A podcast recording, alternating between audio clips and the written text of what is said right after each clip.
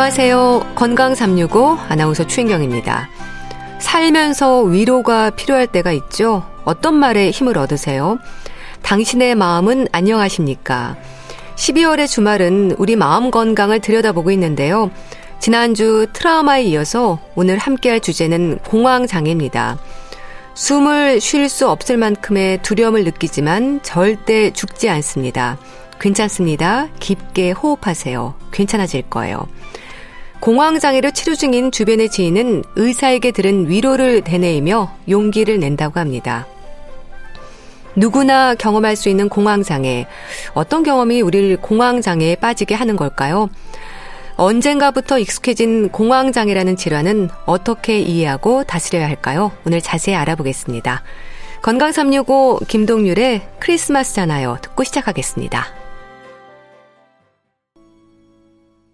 KBS 라디오 건강 365 함께하고 계십니다. 당신의 마음은 안녕하십니까? 12월의 주말 건강 정보로 우리 마음을 돌아보고 있습니다. 오늘 세 번째 시간은 공황장애입니다. 금방이라도 죽을 것 같은 두려움에 공포스럽고 당황스럽긴 하지만 죽지 않아요. 걱정하지 마세요. 의사에게 이런 말을 듣게 되는 병이죠. 공황장애는 불안장애 하나로 지적이 되는데요. 우리 마음이 늘 안정적일 수는 없지만 불안감은 표현을 하고 치료해야 하지 않을까 싶습니다. 삼성 서울병원 정신건강의학과 홍진표 교수와 함께 합니다. 교수님 안녕하세요. 안녕하십니까. 홍진표입니다. 네. 자, 공황 발작이 반복적으로 나타나는 질환이 공황장애로 알고 있습니다. 불안장애 하나로 지적이 되던데요. 네, 국내에서 가장 흔한 정신장애는 불안장애인데요. 그 중에서 공황장애는 갑자기 심한 불안 발작이 나타나서 죽을 것 같은 두려움을 느끼게 하는 일들, 예를 들어서 뭐 운전을 중단한다든지 네. 회의에서 나오게 된다든지 뭐 공연을 중단할 수밖에 없는 상태에 빠지지만 한 30분 뒤에는 다시 안정이 되는 그런 네. 양상을 보이는 불안장애 한 가지 유형입니다. 네. 우선 불안장애에 대한 이해가 좀 필요하지 않을까 싶습니다. 의학적으로 어떻게 설명이 될까요? 아, 아리스토텔레스는 인간 행동의 목표가 행복해지기 위함이라고 했지만 현대 심리학에서는 생존이 가장 최우선의 목표라고 합니다. 음. 바로 이 생존이 위협을 받는 상황이 어, 불안이라고 할 수 있겠는데요. 음. 매우 두렵고 고통스러운 상태입니다. 이 불안장애는 생존의 위험을 주는 신호를 감지하는 뇌의 중심 부위인 그런 편도가 편도에 이런 시각적이거나 또는 청각적 정보가 우선적으로 통과하게 되는데요. 예. 바로 이 편도가 과도하게 민감해진 상태를 불안장애의 원인으로 어, 지목하고 있습니다. 예. 흔히 말하는 예민한 성격이 영향을 주는 걸까요? 어릴 때부터 예민했다는 말을 하는 경우도 많던데요. 사실 인간의 뇌는 작은 위험이 있으면 가볍게 반응하고 또는 무시하고 큰 위협에 대해서는 이제 빠르고 집중적으로 이제 대처하도록 설계되어 있는데 예. 이 예민한 성격인 분들은 작은 위험에 대해서도 쉽게 위협을 느껴서 어, 위험이 해결되기 전에는 다른 일에 집중하지 못하는 상태에 빠지게 되는 것을 말하는데요. 예. 이런 분들에게서 뭐 공황장애나 범불안 장애, 공포증 같은 다양한 불안 장애 위험이 높아진다고 알려져 있습니다. 예. 그럴 때 나타나는 증상은 뭔가요? 이 예민한 분들은 이제 사소한 걱정거리가 생기게 음, 되면 음, 예. 이게 뭐 큰 문제로 발전하지 않을까 예. 이런 일이 생기 또 다른 일이 생기면 어떻게 하나 걱정을 지속하면서 신경이 곤두선 느낌이 들고 또 쉽게 초조해지고 다른 일에 집중을 하지 못하고 근육이 항상 긴장된 상태이고 잠을 이루지 못하는 증상으로 발전하는 경우가 많은데요. 이런 예. 것들이 이제 보통 이 범불안장애 증상이라고 하지만 불안장애에서 가장 흔한 증상들이 되겠습니다. 예. 그렇게 잠도 못 자고 피곤하고 예민해지는 불안장애 증상에 공황 발작이 동반이 되는 경우도 있는 건가요? 예, 그렇습니다. 이제 이렇게 좀 불안도가 높은 분들이 스트레스를 좀 많이 받는다든지 또 수면이 좀 불규칙해 진다든지 또 생활 습관이 좀 나빠지거나 이럴 때 공황 발작이 동시에 발생하는 경우가 흔히 볼 수 있습니다. 예. 그럼 공황장애 역시 불안장애처럼 어릴 때 기억이라든지 스트레스가 심한 분들에게 나타날 수 있는 건가요? 네, 이게 공황장애 환자분들 말씀을 들어보면 어렸을 때부터 엄마랑 잘 떨어지지 않으려고 하고 음. 또는 높은 곳이나 놀이기구 타는 것을 좀 싫어하기도 하고 이런 게 불안도가 높았던 분들이 많고 또 어렸을 시절에 뭐 아동학대나 방임 직접 자기가 피해자는 아니더라도 가정 내 뭐 부모님이 싸움을 심하게 한다든지 이런 경험을 많이 한 분들이 비율이 높다고 하고 음. 또 이런 성장기 어떤 힘든 경험들이 성인 시기에 이 불안 민감성 영향을 많이 주게 돼서 이 어렸을 때의 체험이 성인기 이런 불안장애 많은 영향을 주는 것으로 알려져 있습니다. 예. 곧 죽을 것 같은 두려움이 발작처럼 반복이 되는 게 공황장애로 알고 있습니다. 하지만 발작이 일어나도 30분 내로 가라앉는다면서요. 예, 공황 발작은 어떤 외부 자극에 대해서 뇌의 편도가 과잉 반응을 하면서 교감 신경계가 갑자기 흥분돼서 공황 발작이 나타나게 되는데요. 예. 인체에서는 이제 부교감 신경이 다 바로 또 작동을 하면서 자율신경 균형을 이루게 되므로 보통 한 30분 정도가 되면 심한 공황상은 가라앉게 됩니다. 예. 그럼 그렇게 증상이 가라앉기까지 공포감이 최고조에 달하는 시간도 있는 건가요? 예, 어, 이런 것들이 이제 진단에서 중요하다고 생각하는데 이런 교감신경계 자극 반응은 오래 지속되지가 않기 때문에 보통 한 5분 내지 10분 정도는 최고조에 도달하고 점차 안정되는 경과를 보이게 되는데요. 그에 비해서 다른 불안 장애들 같은 경우는 불안이 이제 좀 하루 종일 좀 심했다, 좀 덜했다 하지만 이제 만성적으로 지속되는 경향들을 보이고 있어서 예. 이렇게 갑자기 심하게 나타났다 가라앉는 것도 이런 것들이 공황 발작의 특징이 되겠습니다. 예. 그럼 가장 심할 때는 당장 죽을 것처럼 숨이 안 쉬어지는 건가요? 예. 그래서 이 공황 발작을 경험하게 되면은 숨이 좀 막히는 느낌 같은 게 들게 되기 때문에 어, 숨을 쉬지 못해서 또는 가슴이 좀 아프고 그래서 자기가 중풍에 걸리거나 또는 음. 심장 마비에 걸렸다고 생각하시는 경우들이 흔히 있어서 음. 또 119를 급히 전화 걸거나 또는 자포자기에서 자리에 쓰러져서 정신을 잃을 것 같은 음. 그런 경험들을 하게 됩니다. 음. 그래서 발작으로 얘기가 되는 것 같은데요. 환자들은 증상을 주로 어떻게 표현을 하세요? 그래서 어 사실 환자분들은 이런 그 첫 번째 공황 발작 경험을 평생 잊지 못하시게 아, 되는데요. 음, 네. 그래서 이제 갑자기 몸에서 이제 심한 반응이 나타나면서 어, 자기가 이제 중병에 걸렸다고 생각을 하기 때문에 야 내가 이러다 죽, 죽게 생겼구나 이렇게 생각하기 때문에 굉장히 심한 공포심을 이제 경험하게 됩니다. 음.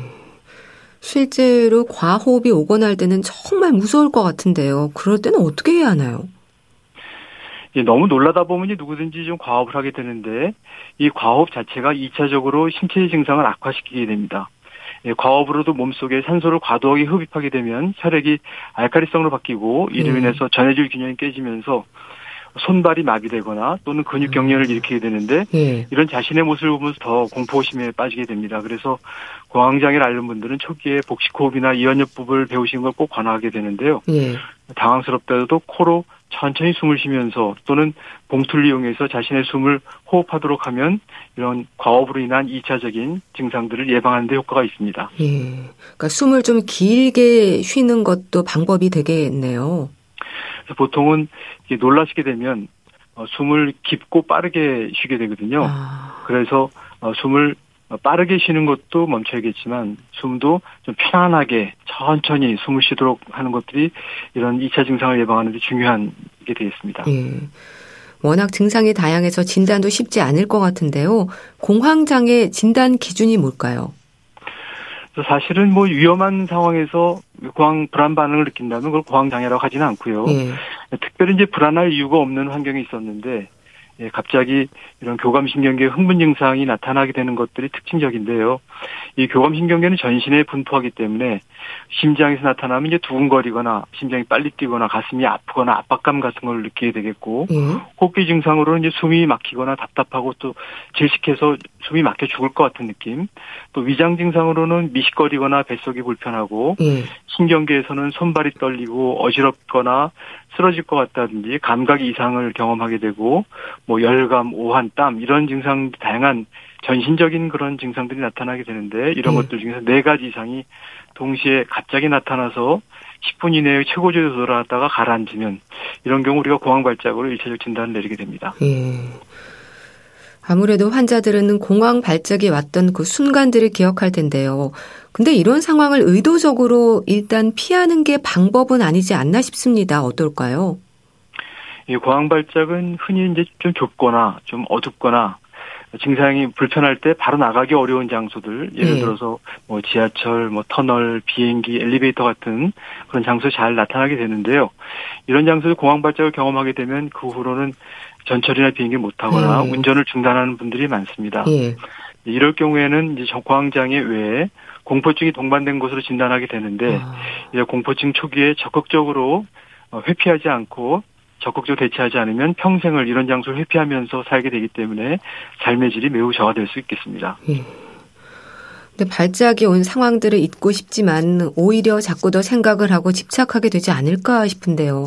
공황장애로 힘들어하는 환자들의 치료 어떤 방법들이 있을까요? 어, 사실 우리 병원에 가면 약물 치료를 하시는 걸로 생각하고 쉬운데 네.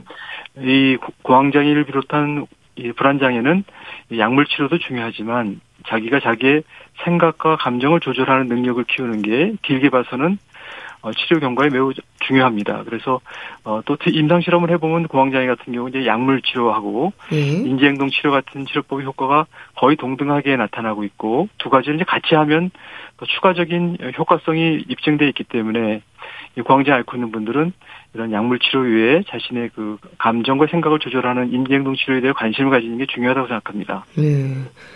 생각과 감정을 조절한다는 게 뭘 말하는 건가요? 어, 보통 이제 우리 인지행동 치료라고 이렇게 말을 하는데요. 네.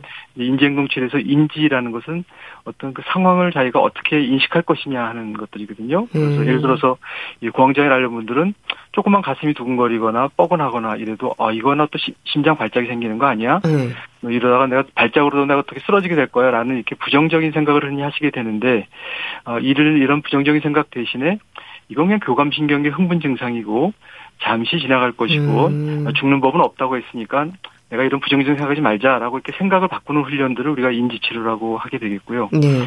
또 이 행동치료라는 것은 긴장 이완요법이라든지 또 호흡법이라든지 이런 것들을 이용해서 공황발작시 나타나는 교감신경의 흥분 증상을 스스로 조절하는 능력을 반복 훈련하는 것을 말합니다. 그래서 저희는 가능하면 초기에 이런 인지적인 면, 행동치료적인 면을 충분히 학습을 해서 해야만 어, 약물을 중단한 이후에도 증상이 나타나도 스스로 잘 대처할 수 있는 힘을 키울 수 있지 않을까라고 생각합니다. 예. 그러니까 뭐 긴장 이완 요법, 뭐 호흡법 이런 것들이 다 같은 방법의 치료인 건가요? 예, 그렇습니다. 그래서 우선은 이제 불안해지면 사람들이 숨을 몰아쉬게 되고 또 숨을 몰아쉬게 되는 것만으로도 오히려 어, 신체 증상들이 악화돼서 그런 어, 증상이 악화되는 경험들을 하면서 더 불안해지기 때문에 예. 호흡을 갖다 조절하는 법들은 가장 이제 중요하게 되겠고요. 또 이런 불안장애 있는 분들은 이 자기도 모르게 전신이 긴장을 하면서 음. 교감신경계 흥분을 다 유도하기 때문에 긴장을 푸는 게 원래 이게 기운 빼는 게 골프도 그렇지만 기운 빼는 게 가장 어렵다 그러지 않습니까? 예. 그래서 이 기운을 빼는 음. 이완하는 이런 연습들을 갖다가 여러 가지를 한번 배우는 게 필요하겠습니다. 음. 평균적으로 그렇게 적극적인 치료가 필요한 기간은 어느 정도일까요?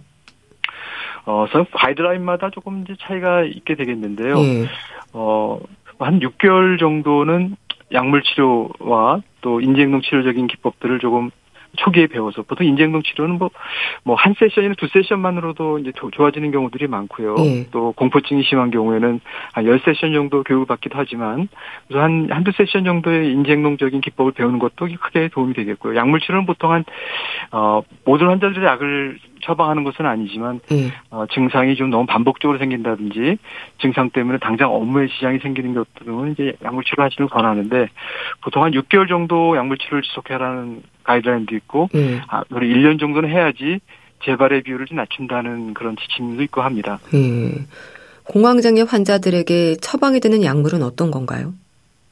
그래서 예전에는 뭐 공황장애 딱 그러면은 어, 뭐 안정제 성분을 주는 걸로 졸린 약이고 습관성이 되고 또 뭐 치매가 생길 수 있고 뭐 이런 부정적인 인식을 갖고 있는 안정제를 처방한다고 알고 계시지만 요즘은 일체 치료제로는 선택적 세로토닌 제흡수 억제제라고 음. 우울증 치료제로 개발됐지만 실제 공황장애에 적응을 했더니 공황장애를 예방하는데 효과적인 치료제로 인정을 받고 있고요. 보통 예. 이제 세로토닌 분비를 이제 증가시켜서 편도가 이제 아주 예민한 상태에 있게 있는데 그것을 예, 세로토닌이 조금 흥분을 억제시켜주는 효과를 발휘하거든요. 그래서 편도 예민한 것들이 호전되면서 자연스럽게 공황상 자체가 생기지 않는 치료 효과를 나타내고 또 장점이라면 이제 습관성이 없다는 점, 또 공황상뿐 아니라 흔히 이제 우울 증상이 한 4, 50%에서 동반되는데 이 네. 우울 증상 있는 분들도 이 세로토닌 제흡수 억제제라는 우울증 약제를 통해서 일타 쌍피라고 할 수 있겠네요. 두 가지가 다 좋아질 수 있는 그런 가능성이 있겠습니다. 예. 이 선택적 세로토닌 재흡수 억제제 좀 어렵네요. 어떤 기전으로 작용을 하는지 좀 궁금합니다. 네, 이게 이제 1990년대에 어, 개발된 항우 울제인데 어, 주로 세로토닌이 재흡수가 돼서 분해가 되는데 예. 재흡수되는 것을 차단을 해서 세포 내에 세로토닌이 많아지도록 하는 그런 기전을 갖고 있는 약제들입니다. 그래서 음. 어, 한때는 이제 매지컬 드럭이라고 뭐 뉴스위크 나오고 그랬었는데 그런 약제들은 이 세로토닌이 뇌에서 증가하는 것만으로도 불쾌감을 좀 덜 느끼고 또 우울감이나 또는 심한 공황 이런 것들을 어, 예방시켜 주기 때문에 이제 안전하면서 효과적인 치료제로 인식되고 있습니다. 네. 그럼 발작에 대비해서 약을 가지고 있다가 필요할 때 복용해도 되는 건가요? 아니면 처음 일정 기간은 발작과 상관없이 복용을 하는 건가요? 그래서 아까 말씀드린 항울제 계통의 세로토닌 제흡수 차단제 같은 경우는 아, 이분은 약물 치료하는 게 좋겠다 싶을 경우에 이제 초기서부터 처방을 하게 되겠고요.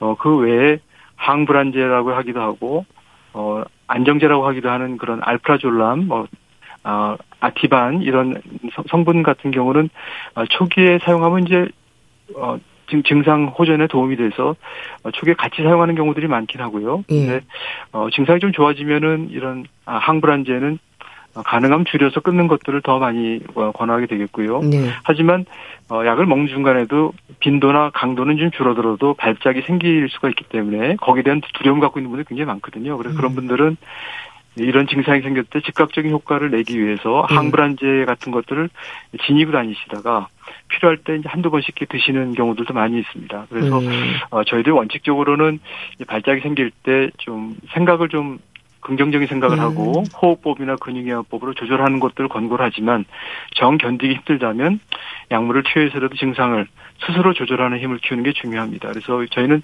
이 치료는 약을 먹고 특정 기간 지는 병이 낫는 거라기보다는 네. 어, 증상이 나타나도 자기가 그것을 잘 다룰 줄 알고 또 어, 약이 아닌 방법으로도 증상을 좀 음. 경감시킬 수 있고, 그리고 음. 위기 상황을 스스로 넘길 수가 있으면 이 병이 어, 완치된 것이다라고 저희들은 보고 있습니다. 예.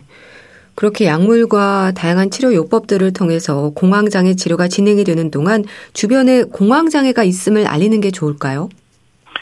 저는 사실 정신질환은 개인의 사생활이기 때문에 네. 주위에 알려서 좋을 것은 별로 없다 이렇게 생각하고 있는데 이제 공황 발작 때문에 이제 수업이나 회의에 참석하기 어렵다든지 뭐 연예인 같은 경우 이제 촬영을 중단해야 되는 경우에 불가피하게 주위에 이를 알리고 이를 구해야 할 경우가 생길 수가 있겠습니다. 네. 어, 요즘 이제 공황 장애가 연예인 병으로 알려지면서 사회적 인식이 나쁘지 않기 때문에 어, 꼭 필요한 경우에는 주위에 알리고 이해를 구하는 것도 뭐큰 위험은 없지 않나 생각합니다. 참 공황 발작이 왔을 때 이제 앞에서 말씀 주신 호흡법으로 대처가 가능하면 다행이지만 그래도 그렇지 않을 때는 도움을 청해야 할 텐데요. 주변에서 좀 도와줄 수 있는 부분도 있을까요?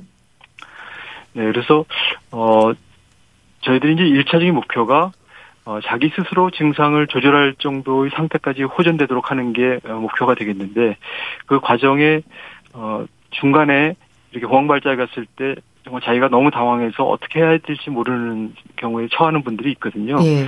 그래서 이런 상황이라면 어, 주변 사람에게 어, 내가 지금 그 힘들다라는 얘기를 갖다 해주면 보통 이제 주변의 지인들이 상태를 알고 있다면 안전한 환경을 제공하고 음. 내가 좀 돌봐주고 지켜줄 테니까 안심을 하도록 하는 게 이제 필요하겠고요. 또 과업을 하고 있다면 좀 숨을 천천히 쉬도록 격려해 줄 필요도 있고 회복이 잘 되면 어 넘긴 것을 이제 칭찬해주고 예. 스스로 수치심을 느끼지 않도록 격려해주는 것들이 필요하겠습니다. 예. 근데 공황 장애를 겪는 분들은요 발작이 올 것 같은 느낌을 안다고 하던데요. 그럴 땐 일단 약으로 좀 안정이 되는 건가요? 네, 그래서 아까 말씀드릴 때 공황 장애 이제 13가지 증상이 있는데 예. 그 중에서 4가지 이상 있을 때를 우리가 공황 발작이라고 얘기를 하는데 4개까지는 아니지만 그 중에 한두 가지 증상들이 여러 상황 속에서 느껴지실 때가 있거든요. 예. 그런데 예. 이제 겁이 많으신 분들 같은 경우는 아 이거 이러다가 또 음. 발작 발전하는 거 아니야라고 예. 이렇게 예기 불안을 갖게 되면서 더 긴장하기 때문에 증상이 악화되는 것들을 볼 수가 있게 되겠는데요. 그래서 이런 한두 가지 증상이 나타났을 때 어, 저희들이 이제 가장 권하는 것은 아 이거는 공황 발작이 좀 생길지도 모르지만 나는 지난번에 잘 넘긴 것처럼 이번에도 잘 넘길 수 있을 거야라고 이렇게 긍정적인 마인드를 갖는 게 우선적으로 불안이 악화되는 것을 예방할 수 있다고 생각을 하고요. 예. 또 이럴 때 어, 배운 대로 호흡법이나 또는 근육요법이나 자기한테 잘 맞는 법들, 뭐 관심을 작은 데 돌린다든지 명상을 한다든지 이러면서 증상을 이렇게 슬쩍 넘기다 보면 대부분 다 잘 넘기세요. 그래서 네. 넘기시다 보면 아, 나 이번에도 위기를 잘 넘겼구나. 아. 내가 이번엔 이번 잘 넘겼기 다음에도 잘할 수 있을 거야라고 생각하면서 이 병을 이겨내시는 과정으로 이렇게 이해해 주시면 좋을 것 같습니다. 예. 그럼 공황장애로 인한 발작이 왔을 때 환자의 태도라고 한다면 스스로 좀 나 괜찮다, 괜찮다 하고 생각하는 걸까요? 네, 그래서 어 이런 발작이 생길 때 어떤 레파토리를 하는 게 좋을지는 좀 자기한테 효과적인 법들을 이제 미리 레파토리 만드는 게 필요하실 것 같은데요. 예. 그래서 그냥 나는 스스로 괜찮다라고 생각하시면서 조절될 수도 있고 좀 약간 의학적인 용어들을 쓰면서 이거는 내 심장이 이상이 생긴 게 아니라 음. 심장으로 연결되어 있는 어, 교감신경계가 흥분된 증상이기 때문에 나는 심장 자체에는 이상이 없다. 나는 또 호흡기에도 이상이 없고 예. 단지 신경계 발작이기 때문에 내가 마음 먹는 거에 따라서 뭐 좀 좋아질 수 있다라고 생각할 수 있고 이런 비슷한 증상이 있을 때 응급실 갔지만 그때 의사들이 이거 별거 아니라고 그랬으니까 네. 이번에 가봤자 또 똑같은 얘기 들을 것 같으니까 네 한번 그냥 잠 참고 음. 넘겨보자 뭐 네. 이렇게 다양한 생각들을 통해서 어, 적극적으로 대처를 해야만 이 증상들을 악화시키지 않고 자기 일상생활을 계속 유지할 수 있다고 생각합니다. 네. 그런데요, 이 공황장애가 왜 이렇게 많아지는 걸까요? 그동안 알려지지 않았던 걸까요? 참 말씀을 들으면서 생각해 보니까 제 주변에도 공황장애로 좀 힘들어 하시는 분들이 많으시거든요. 어, 저희들 역학조사를 해보면 이 고황 발작을 경험하는 분들이 한 10% 정도 된다고 하거든요. 음. 그래서 그 중에서 이제 병적인 수준까지 되는 분들은 한 1, 2% 정도라고 음. 생각을 하는데 하지만 이런 고황 발작을 조금씩 경험하시는 분들은 꽤 많이 있는 게 사실이고요. 저도 사실은 이 여주의 높은 다리 위를 지나갈 때마다 제가 다리 위에 있다는 걸 인식하지 않아도 몸에서 불안 발작이 생기거든요. 음. 그래서 어, 이런 고황 발작은 사실은 뭐 꼭 그 병적이다 이렇게 생각하기보다는 음. 내 뇌가 좀 외부 환경에 좀 예민하게 반응하는 정도다라고 이렇게 스스로 위로하고 어 자, 신감을 갖다 회복하는 게 필요하다고 생각합니다. 예. 공황장애로 오랫동안 약을 복용 중인 분들이 주변에 많습니다. 어떤 말씀을 주실까요? 네, 저희가 이제 공황장애 추적 연구를 해보면, 어, 처음 진단받은 환자 한 90% 정도가 1년 뒤에는 생활에 별 지장이 없는 상태로 회복되는 것을 확인할 수가 있었습니다. 예. 그래서 어, 이 공황장애는 어, 생각보다 경과가 되게 좋은 그런 병이고 음. 지금은 매우 고통스럽지만 한두 달 정도 지나면 증상이 많이 경감될 것이고 예. 한 1년이 지나면 사실 이 병이 나의 삶에 별로 영향을 주지 않을 수 있다고 보셔야 되겠고요. 예. 그리고 어 약물 치료에 대해서 어 너무 이렇게 의존하실 필요는 없다고 생각하고 보통 한 6개월 내지 1년 정도 까지 증상이 좀 좋아지시면 특히 항불안제를 조금씩 감량하면서 예. 어 SSRI 계통의 그런 항우울제로 조절을 하다가 어 증상이 어느 정도 자기가 어 조절할 줄 아는 능력, 예. 증상이 나타나도 자기가 호흡법이나 또는 근육이완법이나 이런 거로다가 어느 정도 다룰 줄 알면 증상이 좀 생겨도 괜찮다. 이 증상은 어, 깨끗이 없어져야 낫는 게 아니라 증상이 좀 생기더라도 내가 잘 넘길 줄 알면 이 병을 이긴 것이다라고 생각하시고요. 예. 그래서 약물 치료를 갖다가 어, 나는 약을 먹어야만 별 문제 없이 살수 있다라는 생각은 약간 잘못된 생각이라고 생각하고요. 어, 적극적으로 자기 증상을 다룰 줄 아는 능력을 키우는 게 우선이라고 생각합니다. 네. 자, 말씀 잘 들었습니다. 삼성서울병원 정신건강의학과 홍진표 교수와 함께 있는데요. 감사합니다. 감사합니다. KBS 라디오 건강365 함께하고 계신데요. 마이클 볼레의 화이트 크리스마스 듣고 다시 오겠습니다.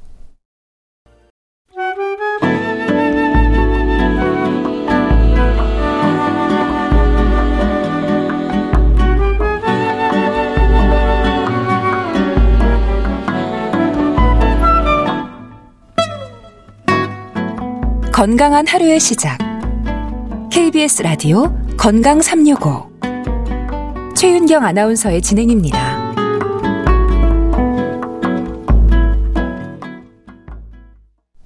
KBS 라디오 건강 365 함께하고 계십니다. 북컬럼니스트 홍순철 씨 자리했습니다. 안녕하세요. 네, 안녕하세요. 자, 올해가 가기 전에 꼭 읽었으면 하는 책을 골라오셨다고요? 그렇습니다. 일단 Merry Christmas. 아, 예, Merry 예. 크리스마스. 예. 언제 이렇게 한 해가 다 갔나요? 그러게요. 좀 아쉬움이 많습니다. 저희가 건강식을 소개를 하고 있지 않습니까? 예. 근데 이제 오늘 그리고 또 다음 주 마지막 주 이렇게 2주 연속으로 아, 올해가 가기 전에 놓치면 너무 아까운 책, 가슴이 따뜻해지는 책을 골라서 좀 소개를 해드리려고 해요. 예. 그래서 오늘은 내가 틀릴 수도 있습니다. 라고 하는 책을 골라봤습니다. 이 책은 죽음을 앞둔 한 사상가가 예. 아, 정말 자신을 어, 자신의 삶을 통해서 느꼈던 바들을 아주 솔직하게 고백하고 있는 그런 책이라고 이야기할 수 있는데요. 죽음 앞에 이르러서 비로소 깨달은 인생의 본질이 전해지고 있습니다. 네. 우리가 누군가의 허망한 죽음을 목격하게 될 때, 그리고, 야, 참, 죽음 앞에서는 모든 게다 음. 더덥구나. 맞아. 라는 걸 느끼게 네. 됐을 때, 참 절망하게 돼요. 낙담하게 됩니다. 근데 이 책은 그럴 때 우리는 그 의미를 곱씹어야 된다라고 이야기를 하고 있는데요. 네. 왜냐하면 죽음도 우리 인생에게 무언가를 이야기하려고 하기 때문이다. 라고 설명합니다. 2022년 1월 4일 어떤 한 사람의 죽음이 전 세계에 알려졌습니다. 그때 스웨덴 전역에 거대한 애도의 물결이 일었다고 그럽니다. 이분의 이름은 비온 나티코 린데블라드란 분이었고 예. 향년 60세였습니다. 다소 이런 죽음을 맞이를 했죠. 근데 그의 말년이 고통스럽고 눈부신 것이었다라고 스웨덴 현지 언론이 떠들썩하게 보도를 했다고 그럽니다. 예. 많은 사람들을 위로하고 평화를 이끌었던 스승이었던 나티코는 2018년에 루게닉병을 진단받게 됩니다.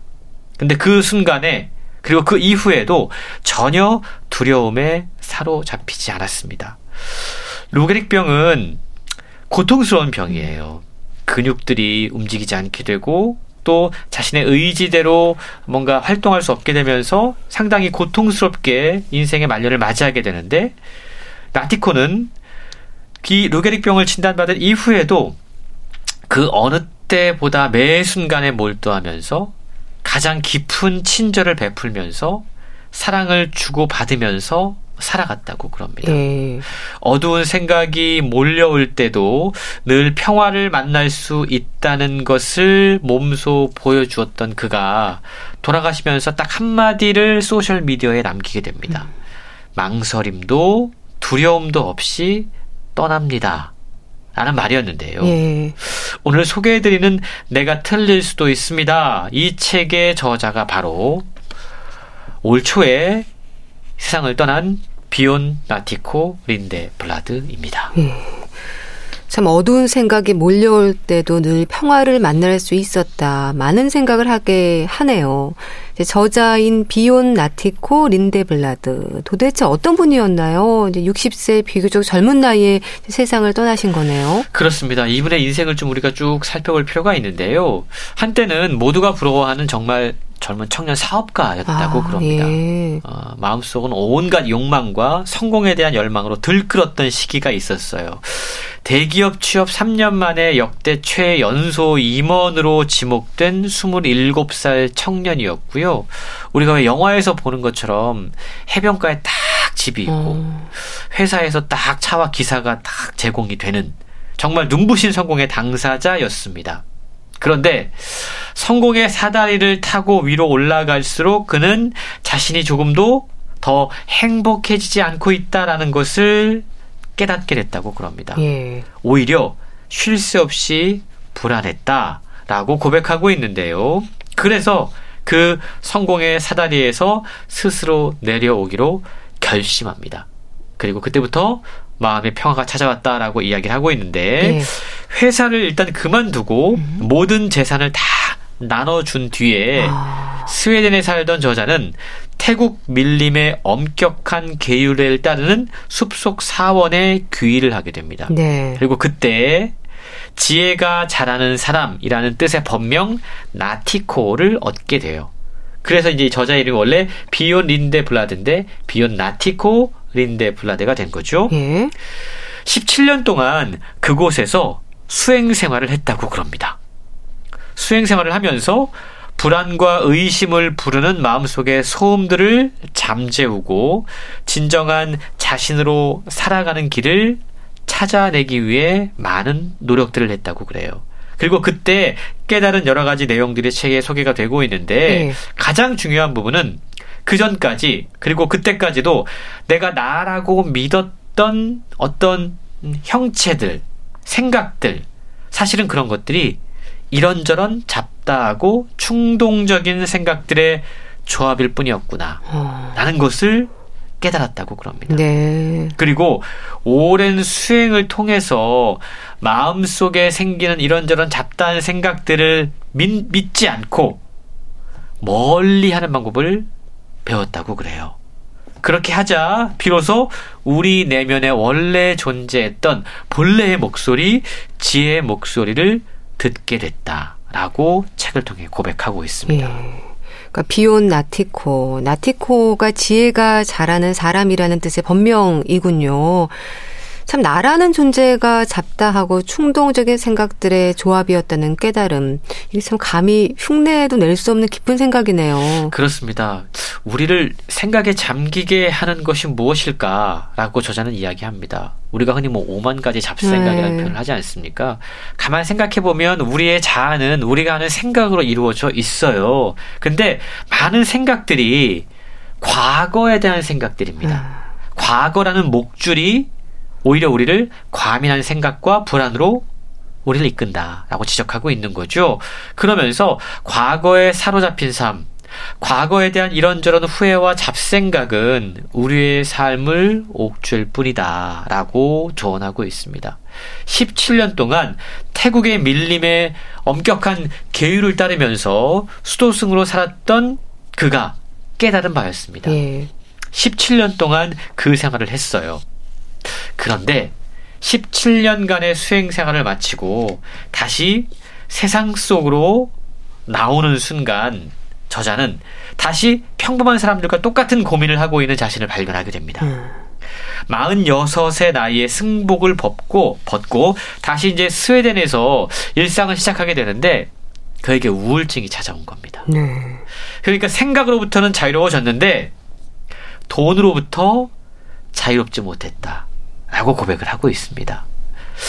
제약된 환경에서 수도승으로 살아가는 것과 자본주의 사회에서 일상을 살아가는 것 사이에는 커다란 차이가 있었음을 저자 스스로도 솔직하게 고백을 하고 있습니다. 예. 하지만 1년 반의 우울증 기간을 결국은 이겨내고 사람들에게 다시 혼란스러운 일상 가운데 평정을 지킬 수 있는 마음의 고요를 누릴 수 있는 방법들을 전하면서 기업가였다가 승려였다가 이제는 스웨덴의 명상 멘토로서의 세 번째 삶을 살기 시작한 겁니다. 예. 진정한 자유와 평화에 대한 아주 유쾌하고 깊은 통찰력으로 스웨덴인들에게 멘토, 구루라고 불렸던 분이었거든요. 근데 그가 안타깝게도 2018년에 루게릭병을 진단받게 됐던 거죠. 루게릭병 환자셨군요. 그렇습니다. 급격히 몸에 음. 여러 가지 기능들을 잃어가면서 예. 참 그런 가운데서 사람들에게도 계속해서 용기와 위로를 전달하는 역할을 했습니다. 그러다가 2022년 1월 달에 망설임도 두려움도 없이 떠난다는 말 한마디를 남기고 숨을 거두었는데요. 이 책에는 마치 영화 같은 인생을 살았던 저자가 다양한 삶의 궤적을 통해서 깨달은 삶의 지혜들을 소개를 하고 있다는 거죠. 예. 수도자로서 마음의 지혜를 전하지만 자신의 이야기를 그러니까 돈이 없어서 우울증에 걸렸던 이야기라던가 정말 꾸밈없이 솔직하게 드러내고 있어서 오히려 일반 사람들도 머리를 끄덕이면서 공감하고 읽을 수 있는데요.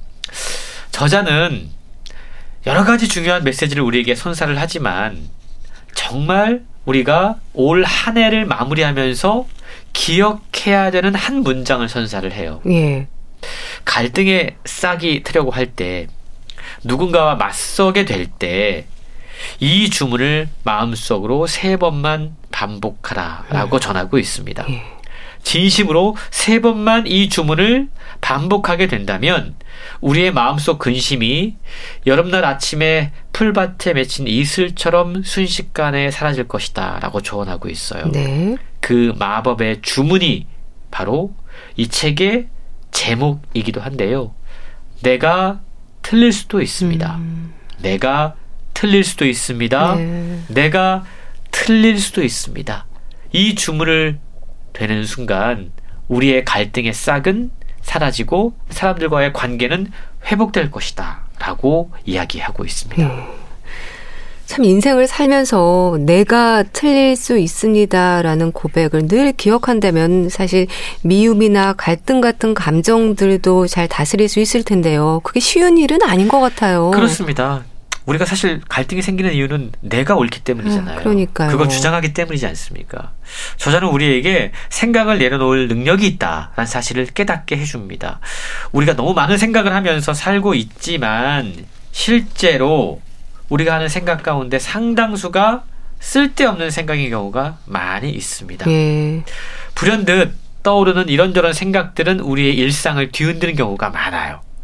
최근요, 약간의 연습이 필요할 뿐 우리는 누구나 다 이러한 잡생각들을 내려놓을 수 있는 능력이 있다라고 강조하고 있습니다. 예. 아울러 우리는 어떤 상황에서든 누군가 탓할 대상을 찾고 또 그런 사람들에게 어떤 탓을 하고 핑계를 찾는 걸 되게 좋아합니다. 만일 우리 부모님이 다른 분이었다면 음. 직장 종, 동료들이 나에게 못되게 굴지만 않았어도 네. 정치인들만 제대로 했더라도 사실 이런 얘기들 누구나 할 수 있지 않습니까? 그렇죠. 이런 말들을 하는 건 인간의 속성이에요. 그게 자연스러운 일입니다. 하지만 이렇게 핑계대는 인생은 결국 우리를 행복하게 할 수 없다라고 이야기합니다. 삶이 힘들어지고 심리적인 압박을 겪을 때 남을 손가락질 하는 게 사실 편해요. 예. 그리고 내 문제가 아니라 남의 문제야 라고 생각하면서 자기는 그 문제에서 벗어난 것처럼 느낄 수가 있습니다. 하지만 저자는 누군가 비난하면서 상황을 피하고 싶어질 때 현재 상황에서 나 자신의 고통을 덜기 위해 바로 지금, 바로 여기서 내가 할 수 있는 건 뭘까? 이 질문을 나에게 던지는 것이 중요하다. 핑계를 찾고 남 탓하기보다는 내가 바꿀 수 있는 것, 내가 할 수 있는 걸 찾는 것이 중요하다라고 설명하고 있습니다. 음. 처음부터 끝까지 반성의 마음을 갖게 하는 내용인 것 같아요. 그렇습니다. 우리가 한 해를 마감하면서 어, 반성이 필요하죠. 네. 그리고 우리가 얼마나 분주하게 살았는지 그러면서 본질을 놓치고 살았는지 한 번쯤 점검해 볼 필요가 있습니다. 그런 시간에 이 책이 우리에게 큰 도움을 줄 수 있을 것 같은데요. 저자는 우리 모두의 내면 속에 아주 정교하게 연마된 자기만의 조용한 나침반이 있다. 라고 이야기를 해요. 예. 근데 그 나침반이 방향을 우리에게 보여주고 뭔가 목소리를 내려고 하는데 우리가 그걸 잘 듣거나 보지 못합니다. 그 이유는 더 요란스러운 자아의 목소리가 있기 때문입니다. 음. 그리고 세상의 목소리가 훨씬 더 크기 때문입니다. 그래서 우리가 조금 더 어, 내면의 나침반을 만나기 위해서 뭔가 좀 음, 자아가 던지는 질문을 만나기 위해서 조용한 시간을 가질 필요가 있다라고 예. 이야기를 하고 있습니다. 조용한 시간을 갖는 방법 어떤 것이 있을까요? 많은 분들이 요즘에 이제 명상이라던가 음. 또는 이제 마음 챙김 이야기를 많이 합니다. 네. 마음 챙김이라고 하는 건 마인드풀리스라고 이야기하죠. 그 순간에 충만한 겁니다. 근데 저자는 인생을 살면서 어느 순간 당신 마음이 충만하다라고 느껴본 적이 있는가라고 질문합니다. 예. 마음이 충만하는 게 사실은 쉬운 일이 아니거든요. 예. 단 한순간도 마음이 진정으로 충만하다라고 느껴본 적이 본인도 없다라고 이야기를 해요. 왜냐하면 우리 마음은 늘 어떤 욕망, 어떤 공허함으로 가득 차 있기 때문에 마인드플리스, 마음 챙김을 할 수가 없다라는 겁니다. 예. 그래서 저자는 최근 세상에서 유행하고 있는 마음 챙김은 틀렸다라고 얘기합니다. 음. 대신에 다른 방법을 제안하고 있는데요. 알아차림이라고 이야기합니다. 예. 알아차림이라고 하는 건 마음 챙김과 다른 건데요. 과거의 기억에 얽매이거나 미래의 불안에 사로잡히지 않는 겁니다. 내가 지금 여기에 있어 라는 걸 의식하는 거예요. 그러니까 가만 생각해 보면 우리가 지금 여기에 있지만 우리의 생각이 과거에 머무를 때가 되게 많습니다. 그렇죠. 미래에 대한 걱정, 자녀에 대한 걱정, 네. 여러 가지 사실 2022년도 마지막 이 순간에 있으면서도 내년에 계획들을 세우느라고 되게 분주한 경우가 되게 많아요. 저자는 그럴 때 알아차림을 이야기합니다. 예? 네가 지금 여기에 있음을 인식해라. 아. 넌 지금 다른 곳에 있는 것이 아니다. 현재 순간을 살아가는 것이 왜 중요한지를 이야기해 주고 있는데요. 순간순간을 현재로 채우려고 노력하고 은은하게 주변을 알아차리고 또 현재를 알아차리고 그렇게 하다 보면 우리의 관심과 주의가 지금 내가 있는 곳으로 모이게 되고 네. 그것이 우리로 하여금 여러 가지 잡생각으로부터 음. 온전한 마음의 목소리를 들을 수 있도록 안내해 준다라고 설명하고 있는 겁니다. 네. 내가 틀릴 수도 있습니다. 언제나 이 생각을 중심에 둔다면 살면서 실천하기 힘든 평정심을 유지하는데 도움이 되겠어요. 그렇습니다. 우리는 흔히 내 생각이 나야 네. 라고 생각하는데요. 저자는 반복적으로 이야기합니다. 당신의 생각을 모두 믿지 말아라. 아. 당신의 생각이 당신이 아닐 수도 있다. 라는 건데요. 이 저자의 가르침을 우리가 여러 번 되낼 필요가 있을 것 같습니다. 그리고 저자는 온갖 잡다한 고민과 생각이 우리 마음을 뒤흔드는 순간을 주먹을 너무 세게 쥐는 것에 비유하고 있습니다. 예. 주먹을 세게 쥐면 어떤 기분이 들죠? 사실 이러면 우리가 뭐 육, 그 손도 이렇게 힘이 가지만 마음도 뭔가 좀 꽉 조이는 것 같은 느낌이 그렇죠. 들 때가 그렇죠. 있습니다. 이런 느낌은 뭐냐 하면 왜 세상이 이 모양이야? 어. 왜 나는 아, 항상 내가 마음먹은 대로 잘 되지 않는 거지? 예. 라는 사실에 분노하는 겁니다. 세상을 탓하는 겁니다. 정치인을 탓하는 거죠. 누군가 비난을 쏟아낼 대상을 찾는 겁니다. 이런 게 바로 주먹을 너무 세게 쥐는 것인데요. 근데 문제는 주먹을 너무 세게 쥐면 결국 우리 자신을 더욱더 초라하고 어리석고 외롭게 만들 뿐이다라는 사실을 기억해 하라는 겁니다. 우리 마음이 분주하고 우리의 생각이 우리를 지배할 때 어떻게 하면 뭔가 평정심을 되찾을 수 있을까요? 주먹을 세게 쥐는 것. 음.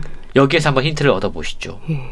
주먹을 세게 쥘때 우리는 손에 힘이 가해지고 마음도 꽉 조인 것 같은 느낌이 드는데요. 그렇죠. 한번 해보세요. 예. 주먹을 세게 쥐었다가 음.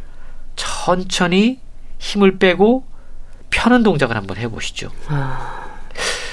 실제로 이 아무것도 아닌 단순한 신체적인 동작만으로도 예. 우리는 우리의 마음이 이완되는 것을 느낄 수가 있습니다.